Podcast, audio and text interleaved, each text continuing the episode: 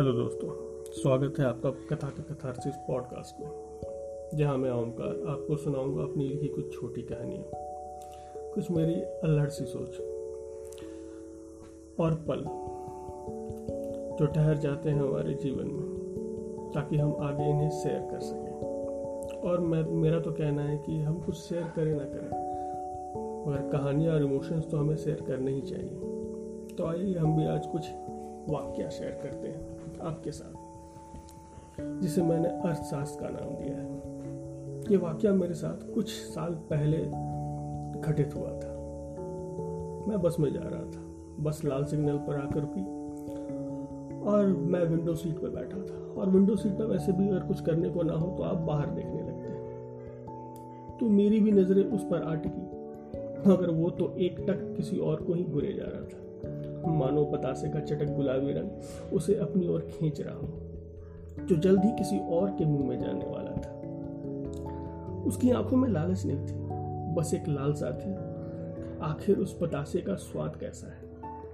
न जाने कितनी उम्र का होगा वो। पर उसने उस बतासे को पाने की इच्छा अपने अंदर से मार ही डाली थी। पतासे के उस शख्स के मुँह में जाते ही वो अपनी नज़रें फेर लेता है। और अपना मुँह अपनी माँ की आंचल में छिपा लेता है, जो सड़क के किनारे में दातुन बेच रही थी। मैं देख के हैरान था कि उसने जिद नहीं की, रोया भी नहीं कि उसे वो बतासा चाहिए। जैसे उसे मालूम हो कि घर पे किन चीज़ों की ज़रूरत ज़्यादा है। इस वाक्य ने मेरी एक धारणा तो दूर कर दी थी कि कौन कहता है इस देश में जाहिल भरे पड़े हैं। मैंने तो दो साल के बच्चे को अर्थ अर्थशास्त्र समझते देख लिया। बस यही थी आज की कहानी बात दोस्तों। अगर आपको पसंद आई हो तो इसे ज़रूर लाइक करें। धन्यवाद।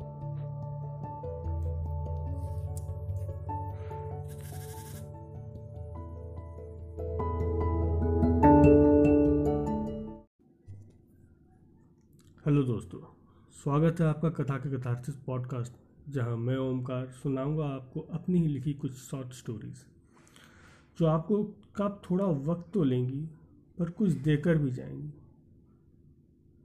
ज्ञान, या चेतना, ये सब देने की मेरी हैसियत तो नहीं है। मगर मैं आपको एंटरटेन करने की भरपूर कोशिश करूँगा, जिसे आजकल की आप जवान में मनोरंजन भी कहते हैं। वैसे इस देश में लोग पॉलिटिक्स देखते हैं एंटरटेनमेंट होने के लिए। या यूँ कहें तो फॉलो करते हैं। और करें भी क्यों ना? क्योंकि इंडियन पॉलिटिक्स एक ऐसा शो है इसमें इंटरटेनमेंट तो भरपूर है। इसमें ड्रामा है एक्शन है थ्रिलर है ट्रेजेडी तो है ही, पर कॉमेडी तो किलो किलो भर के है। और सबसे अच्छी बात ये शो बाकी शो की तरह कभी बंद नहीं होता।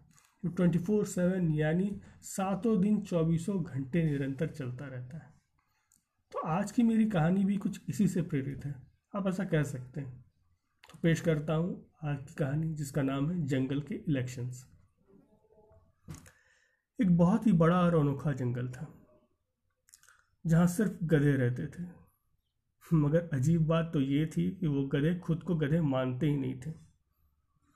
कुछ गधों का समूह खुद को घोड़ा मानता था, कुछ कुछ खुद को हाथी, कुछ खुद को शेर, कुछ खुद को भेड़िया। मगर कोई खुद को गधा मानता ही नहीं था। और हर एक समूह ने अपने चॉइस के आधार पर अपनी पोशाक बना रखी थी। जिसे वो परंपरा कहते थे, और हर एक वक्त उसे लादे घूमते रहते थे।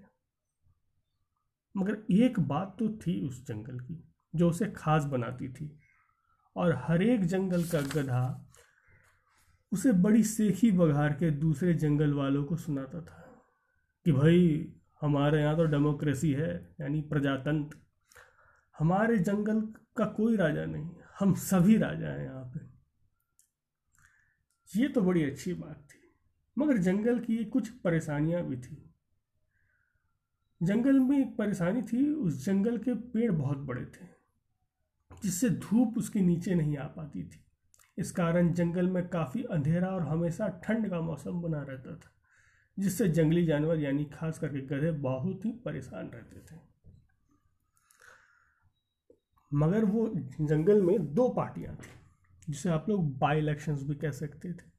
और उनके कुछ नियम थे कि हर एक इलेक्शन से पहले वो लोग मिलके एक सभा बनाते थे, जिसमें जंगल की समस्याओं का निपटारण कैसे किया जाए, सब सर्वमति से वो गधे ही डिसाइड करते थे।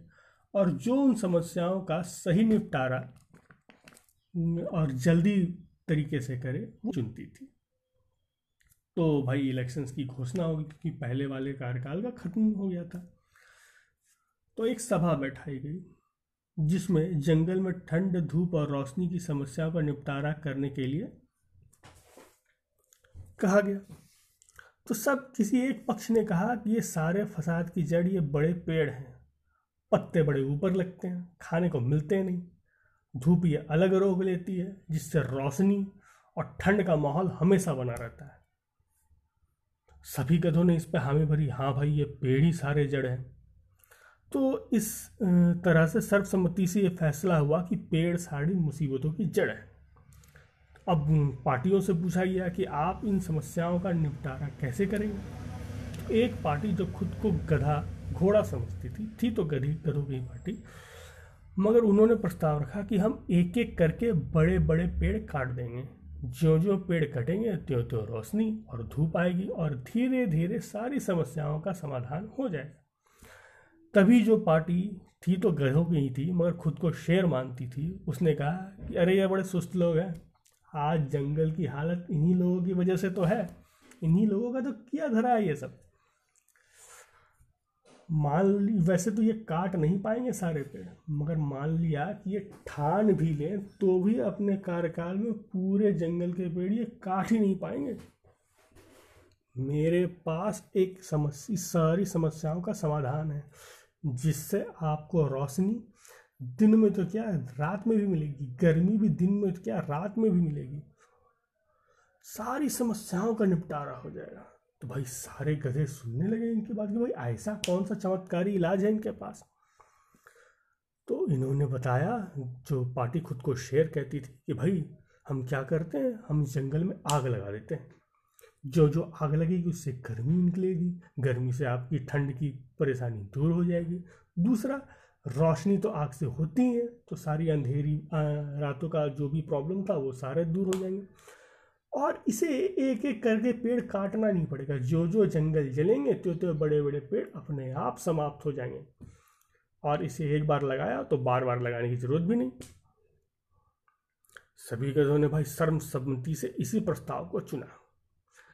तो शेर पार्टी जीत गई।